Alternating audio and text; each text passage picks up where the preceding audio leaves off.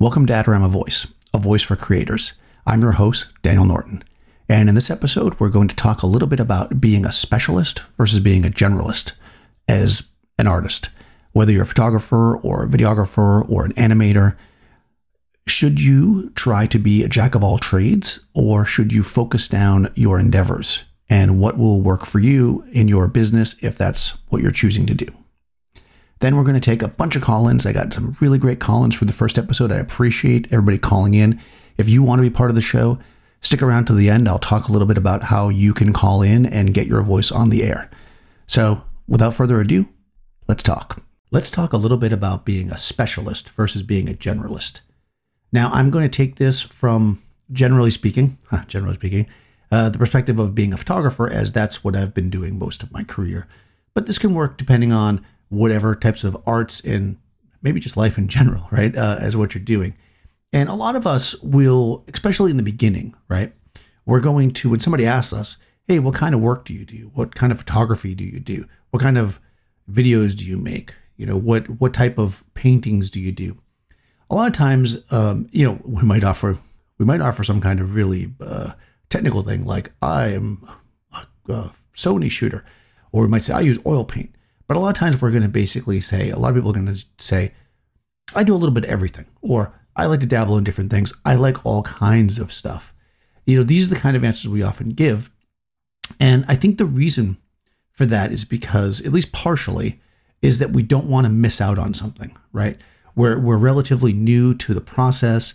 There could be something there that we might really like that we just haven't experienced yet or it might just be that we're willing to do it because we want to do any work we can get, especially if we're trying to do it for profit, right? So if we're used to shooting macro photos of insects and somebody is coming to you with the possibility of doing a portrait or maybe a wedding or product photography, you might want to try that, right? Or think you could handle it or frankly need the work so you're willing to to figure out how to do it so that you can make it work and, and you know a lot of times maybe you just don't know. So you're you say I, I shoot a little bit of everything because that's then hopefully sets you up to try different things that maybe you'll find something else that you like.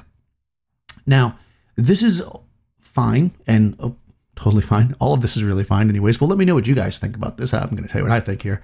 Um, but and how many of you consider yourself generalist and where are you i guess in your uh, your process of creating? Are you just starting? Are you have you been doing it for a long time um, and how many of you think you're specialists or say you're specialists and where are you at? So let, let's get that kind of going in the conversation. But let me get back to this. So, you know, the other thing is you find people, which I'm about to say, that have been doing this a long, long time and they'll say something, they'll answer the same way. You know, I've been shooting for, you know, 10 years. Oh, what do you shoot? Well, a little bit of everything. And generally speaking, unless you're in some kind of a market with a very small market with very few photographers or very few artists doing anything. So you're kind of, you know, running unopposed, if you will. You'll find that those people are not always the ones that are working professionally. And that might seem odd because you might think, but hold on, I can, you know, draw with both watercolors or paint with both watercolors and oils. I can draw with inks or pencils. I can do digital renderings. I can do photography in different styles. Um, you know, I can shoot all kinds of videos wouldn't shouldn't I get more work? Shouldn't I be more um, likely to find clients, likely to find people that want me to do my process, likely to sell my work? Wouldn't that be more likely? And on the surface, it might seem like that's the case, but what it comes down to is people want to hire an artist because generally speaking, they are not, you know, considering themselves artists in that field. Like you might be a great videographer, but you might not really feel comfortable doing, you know, animation. So you might hire an animator. And if you're hiring that animator to do this animated slides for your video that you're working on, you want somebody that does the type of animation that you want, and you want them to, to be good at it, or an expert, or the best you can afford, or the best you can find. And usually, in people's minds, anyways, whether or not this is actually true all the time, you know, that's a matter of debate. Somebody that only focuses on one thing is usually better at it right? If you are versatile and you do a little bit of everything, you might not have all the little, uh, I'm not even going to say skills, but the little experiences or the little specialized tools or the, the specialized knowledge that somebody that does it all the time knows, right? I do a decent amount of food photography, but I'm not a food photographer or I should say, I've done a decent amount of food photography, but I am not a food photographer. One of the uh, photographers I share my studio with is. He's a food photographer. He does food photography. When you watch him do it, he's excellent at it. He uses all kinds of little techniques and tools and things that I would have never thought of because he has years of experience just shooting food. I'm a portrait photographer. I shoot people. Uh, I have little techniques and things that I do to get you know people to bring out their personality or to, or to make you know the light more flattering. These kind of things. I'm going to be uh, better in general at that than somebody that spends their whole life shooting, let's say, products on a white background. They might be able to do this really elaborate, intricate lighting, this really great composition stuff, multiple exposures and focus stacking, and they might be experts at those things. Where I wouldn't be because I don't use those things. I know how to do them on some level, but if I'm going to try to use that stuff, I'm not going to be as skilled at it as somebody that does it all the time, which means that either the result that I produce will not be as good or refined as theirs, or it'll take me a lot longer. And, you know, time is money. So specialists are often the ones that are going to be working. If there's enough work to you know provide enough work for that specialist in a location. If there's not, that you know these smaller markets, that's where you end up with the more generalists. But if you're in a big market, I'm in New York City, it pays to specialize. And it really helps when you can say to somebody, I'm a product photographer or a food photographer or a portrait photographer instead of just I'm a photographer. But let's say though that you're just starting out or you're you're switching careers or you're looking at other things. How do you become this specialist, right? How do you become the master uh, of this field, the the the most skilled at this particular process or this type of photography or this type of filmmaking? How do you do it? Well, I mean, part of it comes down to just doing it, right? Some of us just know. I knew when I was younger that I wanted to do fashion. It was the thing I was passionate about. I loved images of fashion. I loved clothing. I liked the idea of it and what fashion means in, uh, you know, society and how how it's used beyond just, you know, people who aren't fashion photographers say, well, fashion is when it's about the clothes. It's a podcast, so you can't really see me rolling my eyes. Plus, I'm not very good at it, but you'll be able to see the video podcast at some point. Um, anyways, you know, that's the answer of somebody who's not really a fashion photographer or fashion. You know, they shoot these images that have like a fashiony look, but you can just tell when you're a fashion photographer, they're not it.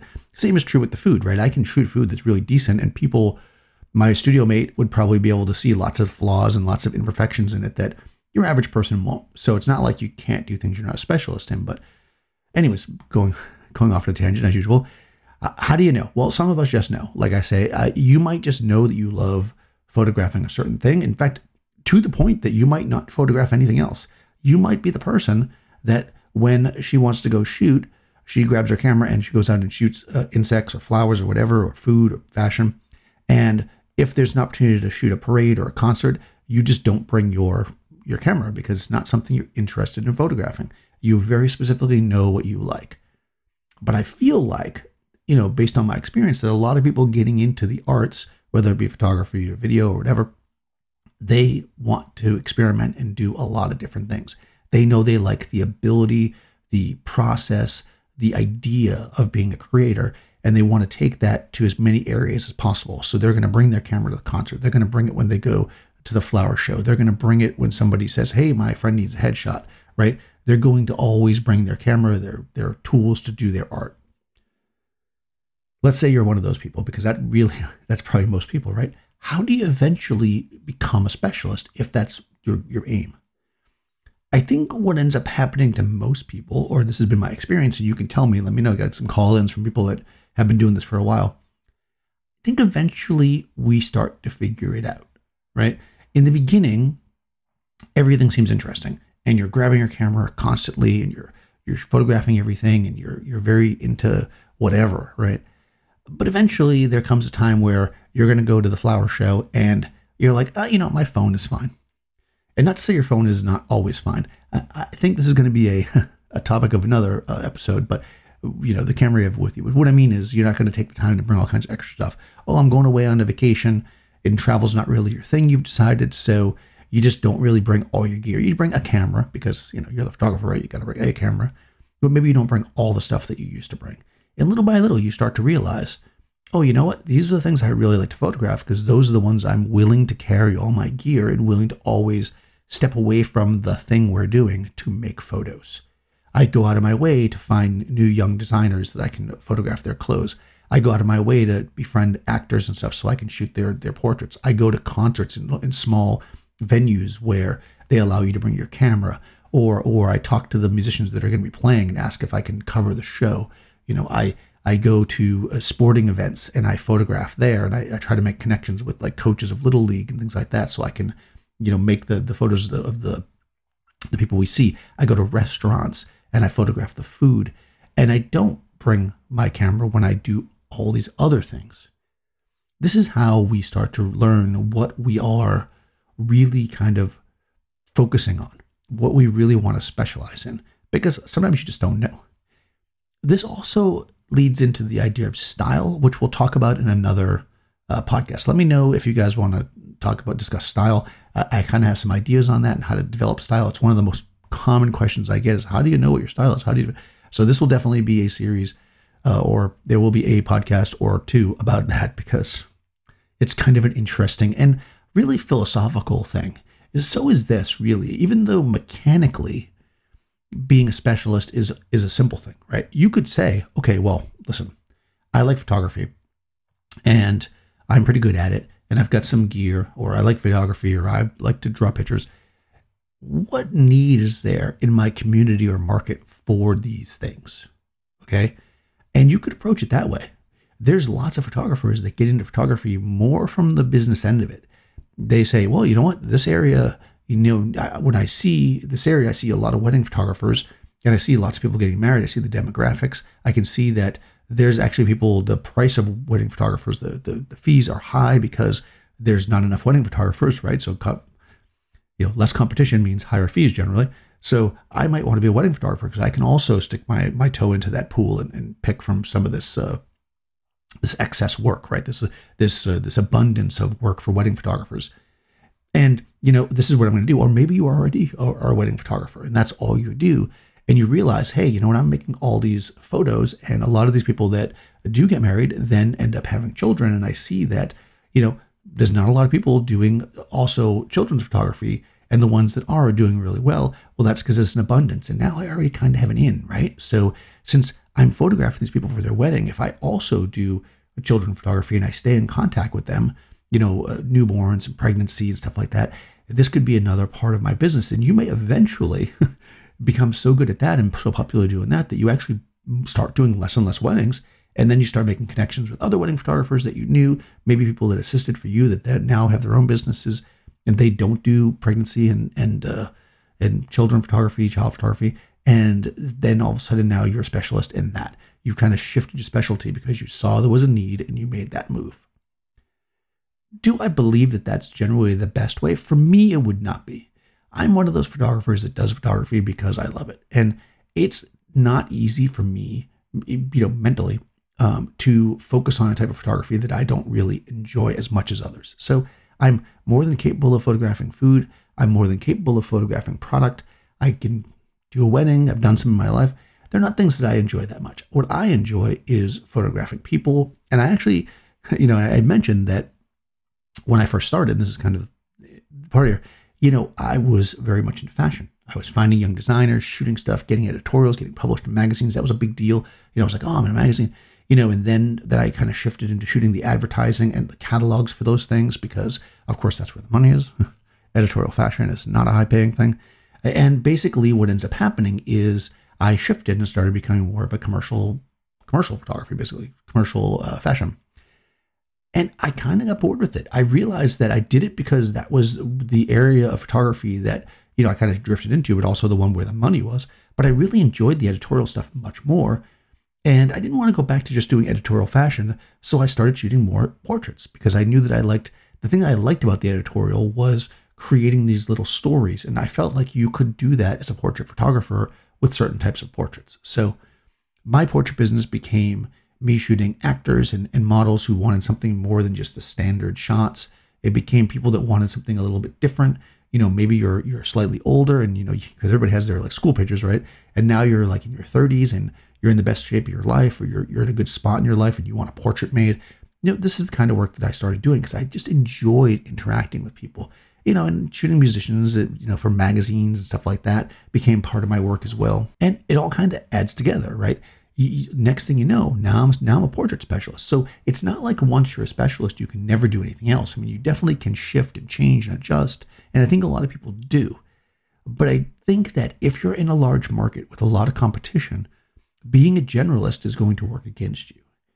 And you know, even if you're doing this not for money, if you're doing it for fun or because you love it, if you do not focus, it will be more difficult for you to become, for lack of a better word, an expert at a certain thing. Is the idea of expertise your goal? Maybe not, right? It really just depends on what everybody wants to do, right? But if you're kind of dabbling here and there and doing this and that, and you think to yourself, I really want to refine my photography, I think that narrowing down and becoming more of a specialist, become the master of that particular part of it. And that could be, again, it could be going back to the painting. Maybe it's a master of oil painting, or maybe it's a master of watercolors, right? Or using spray paint, or, you know, all kinds of different cool things. There's lots and lots of different things that you could kind of focus on to really, really master. And then once you have mastered that, the skill that you use to become that master now helps you bring other things into the fold. So I always say to people that, in, in my opinion, and I'd love to hear your opinions on this. Um, if you're if you're starting out and you want to become serious at a craft, at a, at a at a art, so whether it be photography, filmmaking, painting, drawing, animation, you know, you name it, singing, playing a musical instrument, it's probably good for you to focus on becoming really, really good at one specific thing, right? You might want to play the bass guitar, the banjo, the acoustic guitar, and the xylophone, but which one of those is going to be the one you're going to start with, right?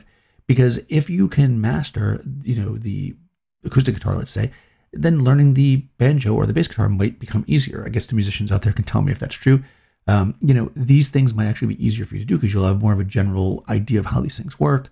And it's just better than if you, you know, we're like, okay, well, I'm going to learn all three, four of these instruments. I'm going to spend Mondays working on one, Tuesdays on the other one, Wednesdays on the other one. In my opinion, you'd be better off spending all your time mastering the first and then turning that around and using that to, you know, begin to master the second, third, fourth. This is true of photography for sure. Again, in most of these podcasts, I'm going to talk a lot about photography because that is my background. But know that this is true of anything. If you want to be a web designer, if you'd like to be an animator, focus on something specific to start with. You know, play around. You know, if you're when you're just just starting, generalize. Do a little bit of everything. See what you like. But once you find that thing you like, become very good at it. Become an expert or a master, however you want to say it, of that thing. And then once you do, now you're a specialist. And being a specialist is going to give you a lot of advantages, especially in larger markets. And remember that a lot of us, the market is really the world now. The internet has made it so that you can actually sell and make contact with and work with people all over the place that you never have to see in person. This is especially true if you're doing things like uh, product photography or food photography that can be sent to you or, or set up there if you can hire your own food stylist. And when I say food photography, I don't mean like for a restaurant, obviously, you would need to be there, but I mean if like you know, Kraft wants you to photograph their mayonnaise, right? You you could do that anywhere as long as you have a, a chef or whatever to to to prep it. So you don't need to be, you know, here in New York City to photograph Kraft mayonnaise. You could be anywhere. And same is true if you're doing, a, you know, illustration. I actually needed an illustration for a, another project I was doing uh, for my gaming, and uh, you know, the the person I hired, the artist, uh, was in Canada. I caught, I saw their work. I contacted them online. We used electronic payments. They sent me, you know, drafts as they went digitally, you know, with a taking a picture with their phone. And then when they were done, they scanned the final piece because it was a charcoal drawing. And now I have it. you know, never met the person, only really talked through email. I don't even think we actually talked on the phone. Everything was done remotely. And that is the beauty of the technology in today. So you can even you can even be a specialist in a smaller market if you use the technology around to get out there. So let me know what you guys think. What kind of stuff do you do? Are, you know, are you mostly photographers listening to this? Do you do other types of uh, creative processes? How do you do them? How would you consider yourself a generalist, a specialist? Do you work in a field that you don't believe there is such a thing? There's just kind of one or the other or nothing. I would be curious to know. And uh, yeah, let's talk about it. Before we get to the call-ins, I just wanted to give a quick shout out to Adorama, the sponsor of this podcast. If you're looking for photography, video, audio, music, any of those needs computers, uh, be sure to check out Adorama.com. All right, let's uh, take some calls here. We got a lot of calls the first week here. I appreciate you guys calling in with your various thoughts. And the first one here is from Jason. Jason uh, hosts a podcast as well on Anchor, the Nerds RPG Variety Cast, and he was has the uh, the distinct honor of being the first caller here. So take it away, Jason. Hey, Daniel. My name's Jason. Interesting podcast. I like the premise. I'll definitely be tuning in to your future episodes. I have to admit, as a layperson, photography for me is more of a tool. These days, I use a communication tool more than a recording tool. So if I see one of my dogs doing something interesting, maybe I'll take a picture of that and send it to my spouse or send it to somebody in different state to share that with them. Or if I am in the store, recently I was in the grocery store and saw Pabst Blue Ribbon hard coffee. And if you like the idea of mixing malt liquor and coffee together, more power to you. But you know, I kind of threw up a little in my mouth, so I took a picture of that and sent it off to other people. You know, these days I don't take pictures for prosperity anymore, and or prosperity anyway. Um, yeah, interesting concept. All right, thanks, Jason, for calling in. Um, yeah, a couple good points there brought up. Uh, malt beverage and coffee. Hmm. I don't know. You guys can let me know what you think of that. Uh, I wonder if Andy will call in about that because I seem to remember Andy drinking a lot of strange beer, but maybe not malt beverage and coffee. But to get back to the photography part, um, you know, it's funny you say that because, again, I've seen, I think I mentioned this, that uh, over the past several years, we've seen people find these collections of photos from the 20s, the 30s, the 40s. Uh, they're kind of rediscovered, and people are looking at them as kind of like a, a history that they missed or that they're they're they're reliving through this person's eyes who they now found their work um, and also very notably uh, a friend of mine whose name I won't say because I didn't ask their permission they actually go around and go to you know estate sales and yard sales and stuff and they look for really really old film negatives and they'll buy up boxes and boxes of them and then what they do is they look for interesting images and they actually print them in the darkroom or scan them and they're often posting them on Facebook, and it really does bring up a lot of discussion. People are like, "Wow, that's you know very interesting. What was going on here? I wonder who these people were. You know, what is this slice of, in moment in history?" And I wonder, you know, what will be the modern equivalent to that? You know, in 50 years, like how will people find your images that you're just taking of the dogs or of the beer uh, to kind of have that moment in history? And, and we actually talked a little bit offline. Uh, about this because he was talking about storing and images and stuff like that. If that's if that's a, a, subject, it might be a little more technical than I want to cover here, but maybe we can cover it in a loose way. Uh, the idea of how we might be able to archive our images for the future, even those of strange beer products. Okay, this next set of calls is from another friend of mine, uh, Andy Goodman. He is also a podcaster. Oh, I should mention that I'll put the links to the various podcasts in the description below so you guys can follow those guys over here on Anchor as well. He hosts two podcasts uh, both the Grizzly Peaks Radio and Expedition to the Grizzly Peaks. Um, of course, he's about to completely shill those podcasts right now. So here we go, Andy. Hi, Daniel. My name's Andy Goodman. I'm a podcaster and designer from Great Britain, living in California. You may know me for such podcasts as Expedition to the Grizzly Peaks and Grizzly Peaks Radio. And um, yeah, I'm just really excited to hear your new podcast. And I've been a, a fan of yours for, for a number of years now, uh, for, um, uh, you know, your, your other creative endeavors, as well as your photography, of course. And uh, yeah, I, I think this is an amazing mission that you're setting out to you know define what creativity is. You know philosophers have tried to explain this for thousands of years and i think you might be the first to actually nail it. So all i can do is is sit here and wait for the first episode to come out. Oh I, it has come out. It has come out. I haven't listened to it yet. So i'll give it a listen and i'll give you a proper call at some point. Thanks. Bye. It's always good to get a vote of confidence from a friend. All right, so here we go. Andy calls in about the first episode, and I think he brings up some really interesting ideas here. Okay, Daniel, I'll leave you a serious message now. Um, I I apologize for maybe being your first caller, but almost um, certainly leaving a um, very silly message. But um, something you said made me think, which is good. It's good to make people think, isn't it? about um, the amount of photographs we take. This is a really huge topic. It's more than just we can take a photo of our kids' first, second, third day at school. This is this is us getting towards what Charles Stross, the science fiction writer, calls total history, which means recording of every single human experience um, from every single perspective, individual person's point of view forever, and having that record permanently captured forever, which is pretty mind blowing when you think about it. Now, he wrote this blog article in 2007 just talking about taking a linear progression of technology of storage mediums and, and, and devices and so on and you know, I, th- I, think it's been proven out. If you look at things like TikTok and Snapchat and just the hundreds and thousands of photographs that we all have on our phones and on hard drives and on cloud servers, um, uh, and and potentially just lost forever. Not lost because they're there, but but will we ever really look at them again? And uh, I think this is another aspect of it. We may be recording this stuff, stuff, but but then what do we do with it?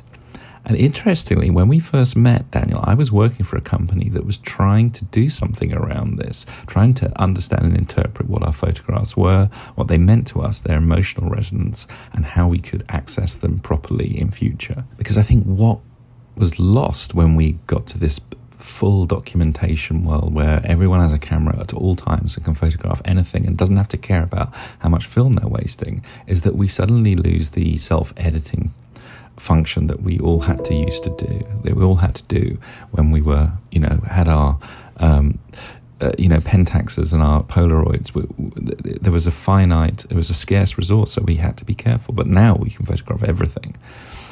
Um, and and then not every photograph we take is of, is of equivalent value or has been considered or thought through, but it gets lost in this mass of content, this mass of images that we have created. Um, so we need something. We need um, an intermediary layer, and it could be artificial intelligence, or it could be something else. It could be crowdsourcing, or or something that allows us to identify the value of an individual photograph again, because that's been lost, I think. So yeah, thank you for provoking these thoughts again. I, have actually I have spent a bit of time thinking about it. I've, I've even worked on on some sort of th- theoretical solutions for for how this can can be done, um, because computers are very good at understanding what a photograph is. They're they're pretty good at understanding what an image is, although not perfect, as, as certain um, sort of notorious newspaper stories would would, would would give evidence for. But what they're terrible at is understanding the meaning of the photo. Um, and that is really hard. Only humans can really understand what a photograph means. A computer probably never can. But what it can do is is take that human knowledge from Google searches, from human tagging of photos, and sort of triangulate and try and get something close to, to what a human being would value a photo as. So great topic, and um, well, I'd like to talk more about it someday. Don't know when. So ya. Yeah, I think this is a, he's making some really really good points here and very interesting. And, and the first thing I started thinking of um, when you're talking about like the them getting thrown out there and how do we decide is things like Reddit or Quora, um, to a lesser extent, Instagram, where people can rate like the thumbs up, thumbs down, right? So if everybody is putting their pictures onto Reddit into a photo forum and people are rating the ones they like up, right? Then in theory, the best of the work should go up there. Now, obviously, that's not going to be every photo, or that would be a nightmare. And oftentimes, I mean, I can say myself as a photographer that sometimes I'm doing work and images that I didn't really didn't connect with, like you know, I, I made them, so obviously I connected with them on some level, but I made these images and as I'm going through, there's 30 images I made that day, and there might be two or three I really like. But if I go back and look at those same 30 images five years later, I may associate a different meaning, or I might be looking at them from a different point of view. And you do kind of change your opinion on what is important, what's good, what are the strongest of the photos, possibly because of how they're affecting you in that moment. Because I think that's one of the things about art, right? Is that the computer is going to be able to say, well, okay, we know that uh, you know, people uh, like sunset pictures because if we go on Instagram, we can certainly see that there's plenty of sunset pictures that do really well, and people do like sunset pictures. But if uh, you know, a thousand years from now, people are looking back at the the best art of this uh, generation, is it a bunch of sunset pictures with some presets from Instagram on it? Are those really the pictures that made a difference? Are those the strong and powerful ones? And I wonder, right? Because part of what I was talking about in the episode before was this idea that now there's not this small kind of elite group deciding what images we see. But is that 100% good? It's good in the sense that we'll be able to see things we never could have before, that we're having access to things we never had uh, access to before. Uh, but are we also going to now lose the best of the best in the the muddiness that becomes, you know, all the uh, Pabst Blue Ribbon photos? Although I would like to see that photo, Jason. So if you want to send it to me, let me know. So yes, thanks Andy for calling in. Um, uh, always thought provoking conversation with Andy, and hopefully we will get a chance to hang out and talk about these things in the future, possibly in person uh, over some kind of really terribly tasting beer. So I found the article by Charles Stross that Andy refers to, and I will put a link in the show notes uh, below. So if you guys want to read it, it's really interesting. Um, I, I, love looking at future history, I guess you call that, from the past. I'm not sure if that's the right way to say that, but it's so interesting to see what people thought um, the future would be like and how right some of them are. Uh, the next call is from Ronnie. Hi, Daniel. Thanks so much. I, I really appreciate you starting this platform. I look forward to taking part in more episodes. Um, you asked the question why we take pictures and why we create, and it's been something I've been reflected on, reflecting on, um, because I, I caught the photography bug probably about three years ago, and I just uh, I have an obsessive personality, and I, I just I really love what how I feel in the moment when I'm capturing something. It it's in a sense therapeutic for me. I feel like uh, I'm an English teacher, um, and it's just in my time off. I think you you just really get stuck in that that capturing that decisive mo- moment, as Bresson said, and I. For me, a whole world has been opened up. I mean, I two, three years ago started um, studying a little bit more formally here in Spain um, and some of my teachers opened me up to the worlds of. Oh, it looks like Ronnie got cut off. Ronnie, if you're listening here when we play this, um, yeah, the messages can only be one minute long. And uh, if you become a, a, master of anchor like Andy, you just keep leaving one message after another. You just don't watch that timer so they don't get jumbled. but, anyways, we'll get used to it after a while. Or if you have a longer message to send, guys, you could always record it as a voice memo and email it to me. I didn't see it in my email, so I'm guessing that maybe Ronnie didn't realize they were cut off really, really good points here, and actually the one on my short list of topics for another episode. Um, so if people are interested in that, let me know. And you know, in this next episode that's coming out when you hear this, um, you know, the idea of how we can fall into photography or fall into art, and how it is kind of therapeutic for people, how it does allow you to kind of escape the moment, not just as the photographer creating the image in the moment, right? When we're focusing on making our photo, whether it be a, a still life, a landscape, food, a portrait, whatever it might be, we're going to become immersed in the idea of it, right? Focused on it, um, which is great. It can be really good for us. Um, but all, and, you know, because kind of putting out maybe the, the, the hassle that is life for most people sometimes, uh, but also people looking at the work can feel that way. And I think that's really important. You know, when I was in college, we used to go to the Museum of Fine Arts in Boston and uh, just you know part of our class we would just go and they you know they would tell you to sit in front of a painting for 15 minutes or stand i guess um, and just look at it and just kind of fall into it. And i think we don't take the time to really do that anymore uh, as much as we should as as kind of people. And i don't think that it's anything to do with 2022 i think it has to do with being older. I think that we feel like there's so much stuff going on we don't have time to kind of have those moments to ourselves. So photography is a kind of a faster way to do that right? Because we can spend 20 minutes making a photo or looking at photos, and that can help us kind of release the stress of the day. So thanks for calling in, Ronnie. Like I said, if there was some more stuff you want to talk about, uh, please call in again. If you want to leave multiple messages, that's fine. Or, of course, you can. Uh, attach a voice message and email it to me. All that information, guys, for anybody listening, is going to be in the uh, show notes, so you can you know find the show all over the place and leave me some messages for next episode. All right, next call in is from Benson. Hi, Daniel. Thank you for your podcast. It's great. I love your videos on YouTube. I've learned a lot from you and grown a lot as a photographer because of the work that you do and teaching. Um, the way photography is important to me started uh, really in the past few years with social media becoming so hateful and such a, an awful place to be with uh, the politics and all of the issues and things that you know, people were voicing their opinions on, I decided that I was going to start posting photos of landscapes and I kayak in an area that is very beautiful. So I started taking pictures of sunrises and sunsets and of uh, waterfalls and just my kayak on the water and sharing those on Facebook without much commentary just to try and bring something positive, just to try and bring something. Um, uplifting to social media to kind of be that counterpoint, if you will, to everybody's opinions on society and politics and things that were going on.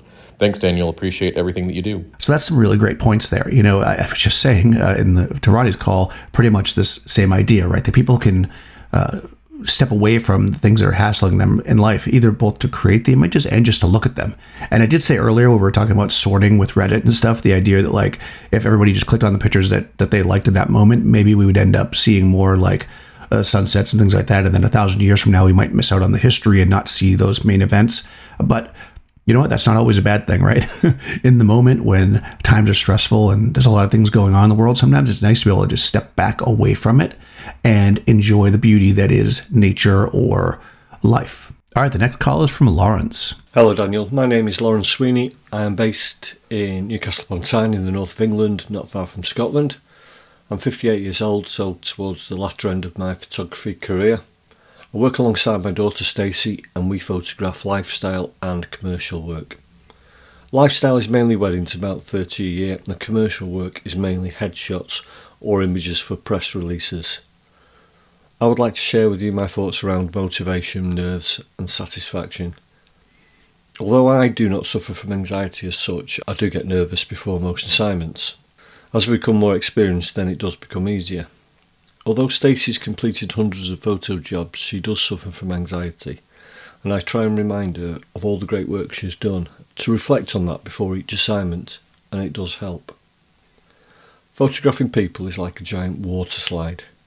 Beforehand, you make a long, nervous walk to the top. You stand there looking down, and your legs feel like jelly. Then you take the leap. When you get to the bottom, you say to yourself, I want to do that again. Whether you're inexperienced or long in the tooth, my top tip is to think of something you've done or organised that has gone well. It could be photography related or something completely different. Try not to dwell on the negative experiences. Thank you, Daniel, for this opportunity to share my thoughts. Photography is amazing, and we never stop learning, do we? Cheers, Lawrence. All right, thanks, Lawrence. That was that was great, and, and wow, what a great way to describe it.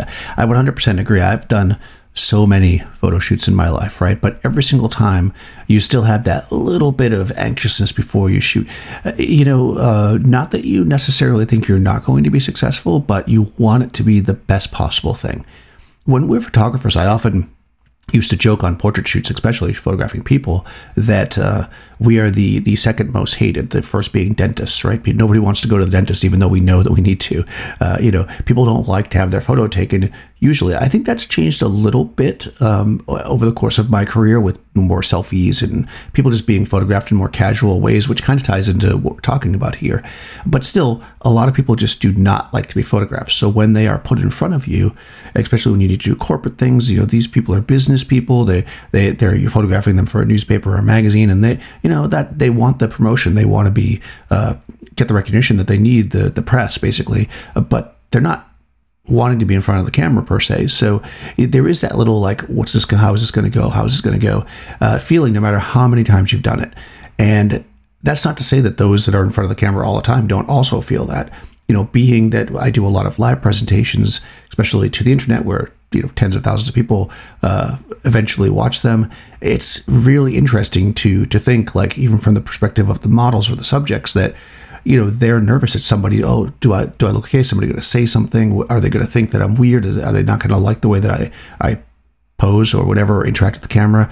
So i think all of us in the arts have that because when we are doing any kind of artistic work and i think that even commercial type work is still artistic in a sense right you are putting a piece of yourself into it, right? Same kind of thing we're talking about with the being able to immerse and get away from things to help kind of separate yourself from it. The um, the idea that when you're making a portrait or you're, you're doing these photos, you're, you're putting a little bit of yourself into it. Uh, you know, it, I am anyways, and I think a lot of people are when I talk to them. It's not a mechanical thing. It's not getting your picture taken at the DMV. Although, if you work at the DMV and you like photographing people, then I guess call in and let me know I'm wrong. But you know, uh, that feels like a mechanical process where anytime you're making a portrait of somebody, you want to bring something out. You're trying to bring this thing out, and this is true of not just portraits, but we're just talking about that here. Um, you there's that little bit of nervousness like right am i going to get the shot that's going to make me happy that's going to make them happy? Are they going to walk away slightly changed not hating having their picture taken as much? And that's always been my goal and it sounds like um, lawrence has been at this for a while and also understands that that's the way it is right? So uh, thanks for calling in lawrence. That was some great advice. I hope to hear from you more. And uh, yeah. All right, so I was having a chat with uh, Patty, who's a longtime follower on my YouTube channel. Uh, she didn't have a mic attached to her computer, she said, so she had written me a message and said that it was okay to read it. I will uh, read this to you now. Uh, photography is capturing that unique, fleeting moment which never gets repeated. I guess that's one of the reasons I love it. It's one of the reasons I love to photograph pets, especially dogs. They age so much faster than we do. I just love capturing all their little quirks and activities.